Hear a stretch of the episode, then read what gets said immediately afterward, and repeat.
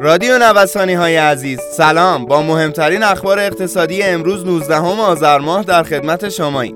اسپانسر اخبار اقتصادی ما کارگزاری بورس بیمه ایران، ارائه دهنده انواع خدمات بورسی در بخش‌های مختلف بورس از جمله اوراق بهادار، کالا و انرژی، بورس آتی و ارائه دهنده دوره‌های مختلف آموزشی بورس هستند.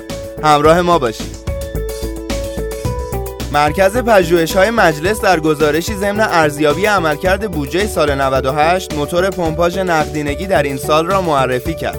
بررسی گزارش این مرکز نشان می‌دهد در سال 98 دولت معادل 9 میلیارد دلار از منابع صندوق توسعه ملی استفاده کرده که 7 میلیارد دلار آن از طریق پایه پولی و توسط بانک مرکزی تامین شده است. بررسی‌ها نشان می‌دهد رقم مذکور باعث رشد 80000 میلیارد تومانی پایه پولی شده که در نتیجه بیش از 500,000 میلیارد تومان نقدینگی از این طریق پمپاژ شده است. سکه از دلار و طلای جهانی رنگ گرفت. قیمت سکه از میانه کانال 12 میلیون تومانی گذشت و هر قطعه سکه تمام‌بهار آزادی در 12 میلیون و 650 هزار تومان معامله شد. کارشناسان عمده دلیل افزایش بهای سکه را قرار گرفتن دلار در آستانه کانال 26 هزار تومان می‌دانند. جدیدترین آمار منتشر شده از سوی وزارت صنعت نشان می‌دهد که در مهر ماه امسال در بین 89 قلم کالای اساسی قیمت 84 کالا بین 4 تا حدود 314.6% نسبت به خرداد سال گذشته افزایش داشته.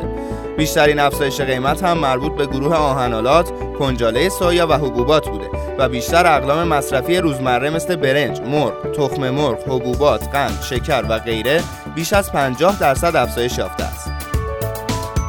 یک کارشناس بورس میگوید رشد دوره جدید بورس متفاوت با دوره‌های دیگر است. رشد جدید بورس تحلیل محور است و از همکنون شاهد اقبال معامله‌گران به سهامی هستیم که دورنمای تحلیلی یک ساله تا دو ساله آنها مثبت است. افزایش قیمت لبنیات ممنوع.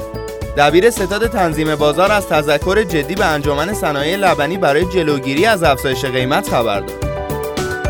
بانک مرکزی بر اساس مفاد قانون صدور چک با هماهنگی وزارت سمت و استانداری‌های سراسر کشور رفع محدودیت‌های ناشی از چک برگشتی برای بنگاه‌های اقتصادی را به مدت 1 سال اجرایی کرد.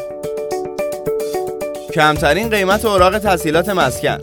روند کاهشی اوراق تسهیلات مسکن بار دیگر ادامه یافت و روز گذشته در قیمت پایانی 58203 تومان بسته شد که گویای کاهش 4% بود.